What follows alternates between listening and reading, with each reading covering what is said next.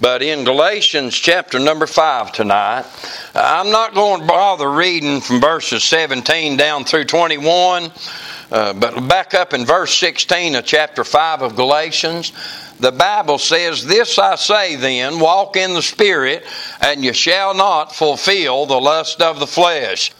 I want to say I've I've been guilty a few times there of not been walking in the Spirit.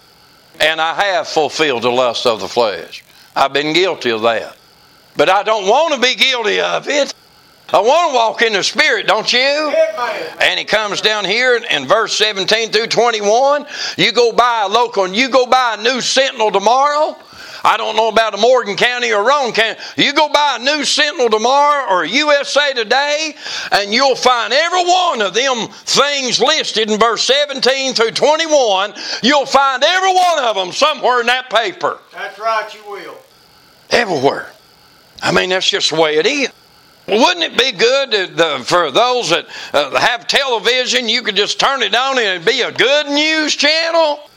Instead of hearing about all the things from verses 17 of chapter 5 through verse 21 down there, instead of hearing all that, I mean, you're just flooding your mind with that stuff every day. Paul tells us in Philippians, think on other things. And the God of peace will be with you. But in chapter 5, it comes down through here in verse 17 through 21, talking about the works of the flesh. The flesh lusting against the spirit, the new man. And by the way, you didn't have that till you got born again. That's right. That's true.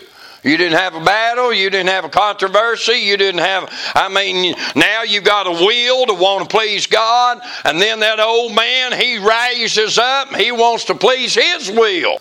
Boy, now you, you don't get rid of that battle until the Lord calls you out. Amen. But you know what? That's part of the battle that helps us increase in our and walk in faith. How many of us been in church any time at all? And friends, there'd been times you didn't feel like going to church physically, but you went on anyway.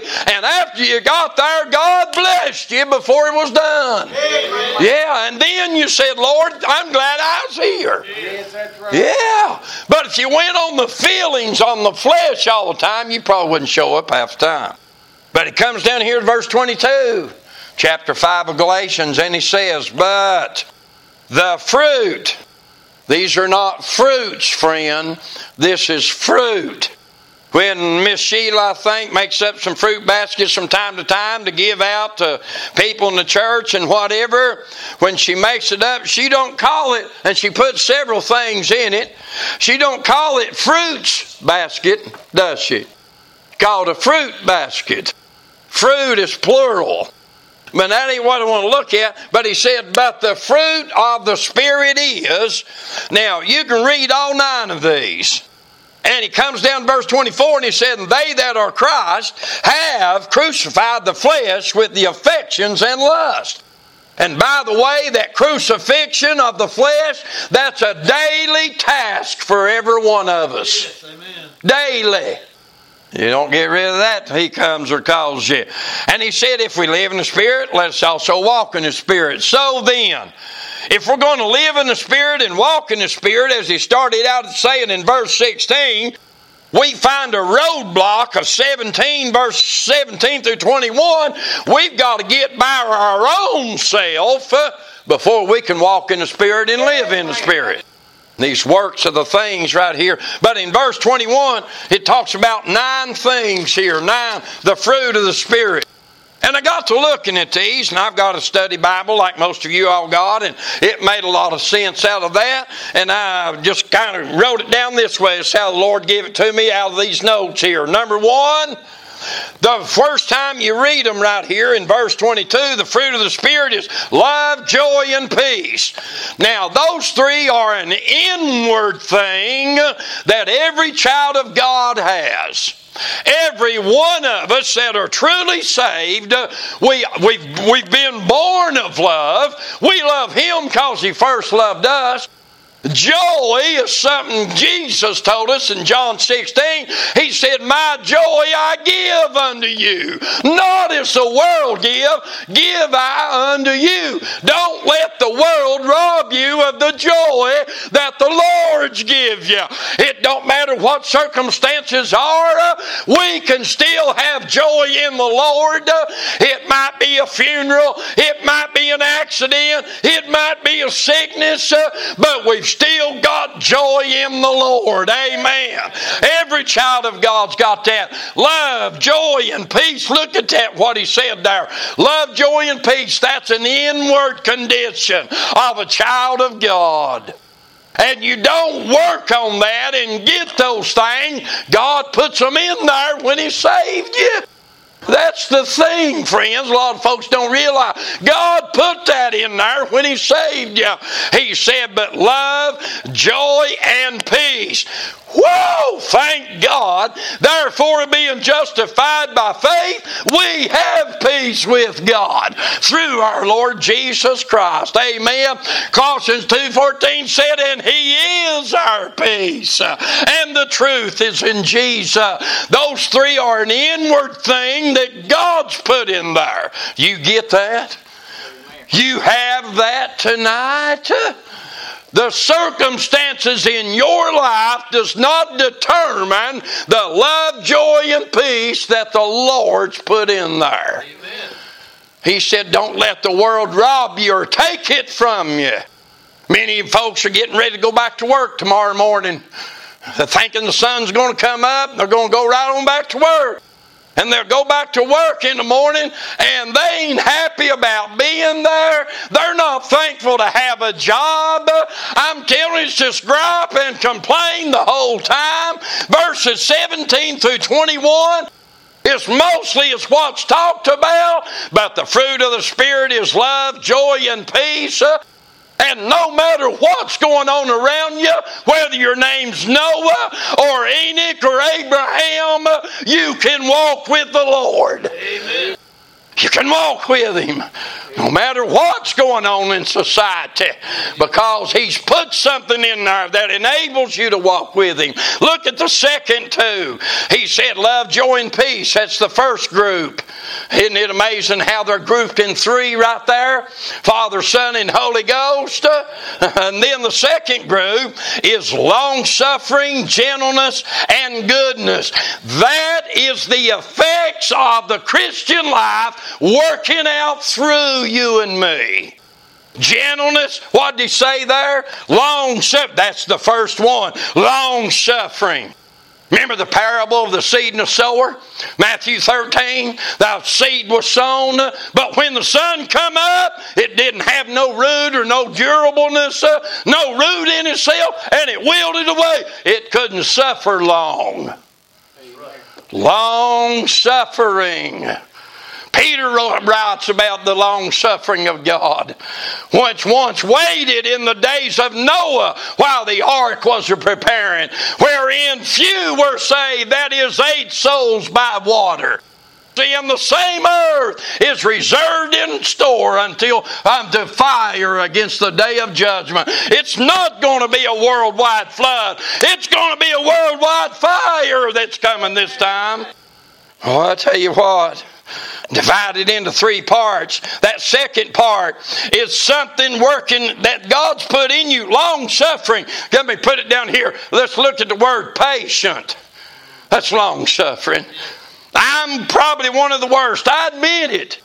I'm glad they, this past July, by the way, this past July, they passed a new law.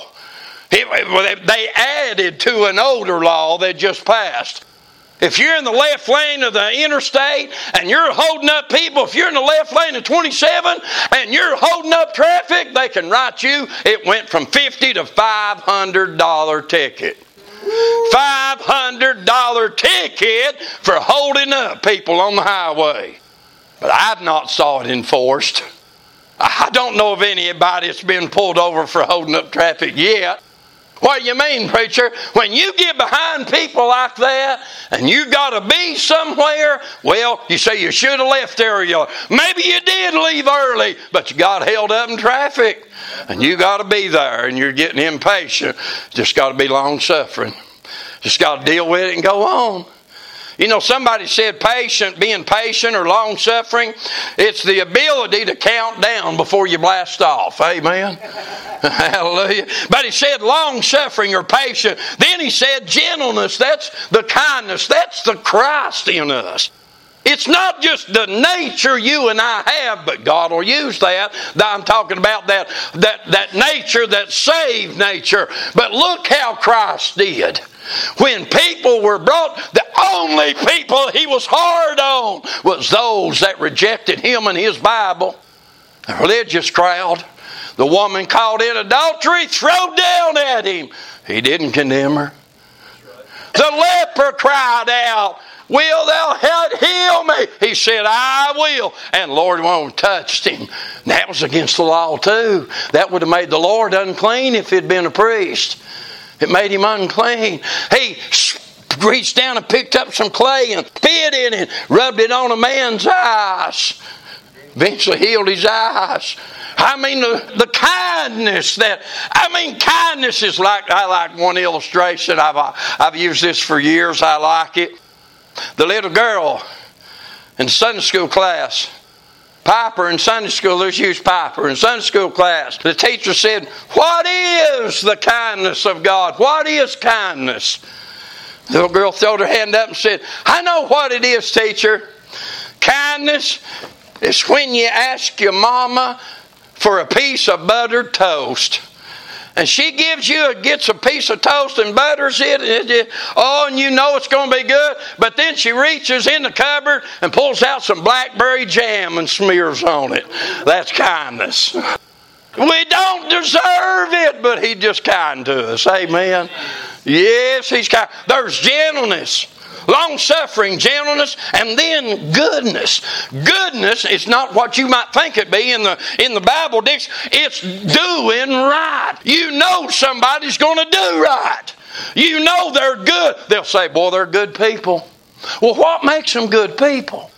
We've all got kind of different standards, but one's main. I mean, what makes them good people? You know? Yeah, lost people. Yeah. But the Lord, He always tried to reach them.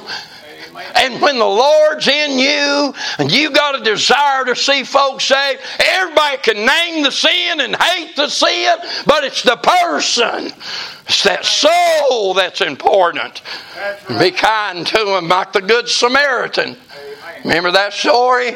The two went on. Thank God Jesus stopped. And the last one, the last three, Remember the second three is long suffering, gentleness, and goodness. But the last three, the third one, is a Godward and upward type of fruit.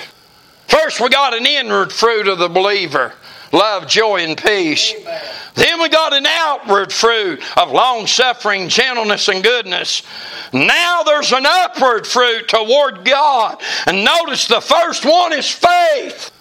Notice what it said faith, meekness, and temperance. And those are exactly right in order because the Holy Ghost wrote this thing. How in the world you going to get faith? By hearing the Word of God and by the Spirit of God. Somebody said, What you going to do? I do not know, but I know the Lord's going to work it out.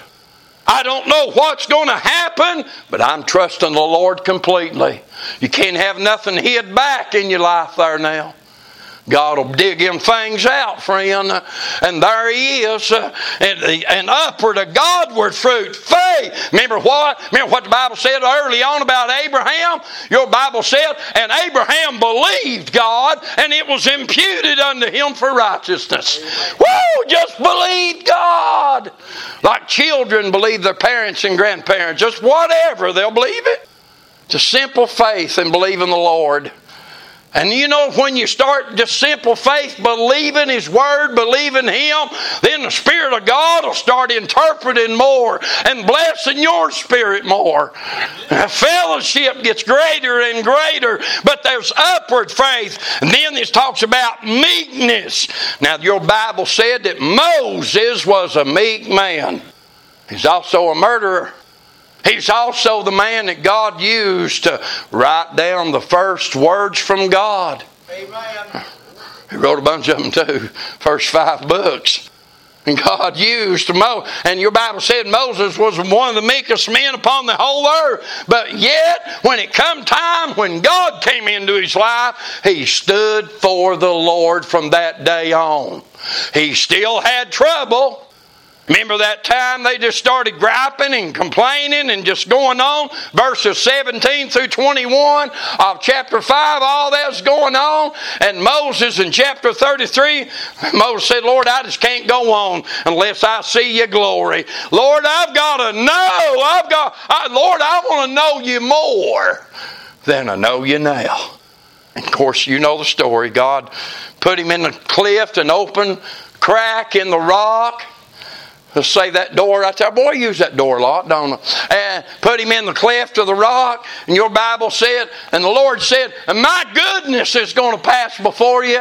And I'm going to proclaim the name of the Lord when I pass by you. And he said, I have put my hand over you. And the Lord put his hand over him when he passed by, proclaiming the name of the Lord. Boy, and after that event, Moses come down off the mountain carrying them two tablets, and he was glowing.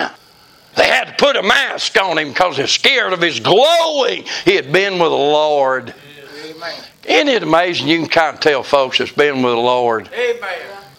You can tell religious folks from redeemed folks if you just listen a little bit. But the meekness, standing for God, and the last one's temperance, self control. It does mean self control here. Self control. You know, talk when it talks about ladies, it said that, uh, that a woman having a meek and quiet spirit inside of God's great price. When it talks about a man, it said a good name's rather to be chosen than great riches. A good name. And the steps of a good man are ordered by the Lord, and he delighteth in his way. But the temperance is a picture of Jesus Christ.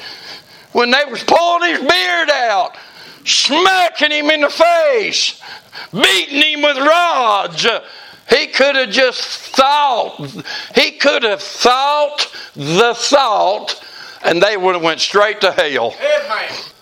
Temperance, self-control. When he stood before Herod, two years before, Herod had had his first cousin's head cut off for preaching against adultery. John the Baptist, by the way, is his name. And Herod, he feared John the Baptist. He knew he was a man of God. And he had John the Baptist killed, had him beheaded. A couple years later, Jesus comes along. And there been the fame went about Jesus, and Herod thought it was John the Baptist that had come back from the dead. He believed in the resurrection.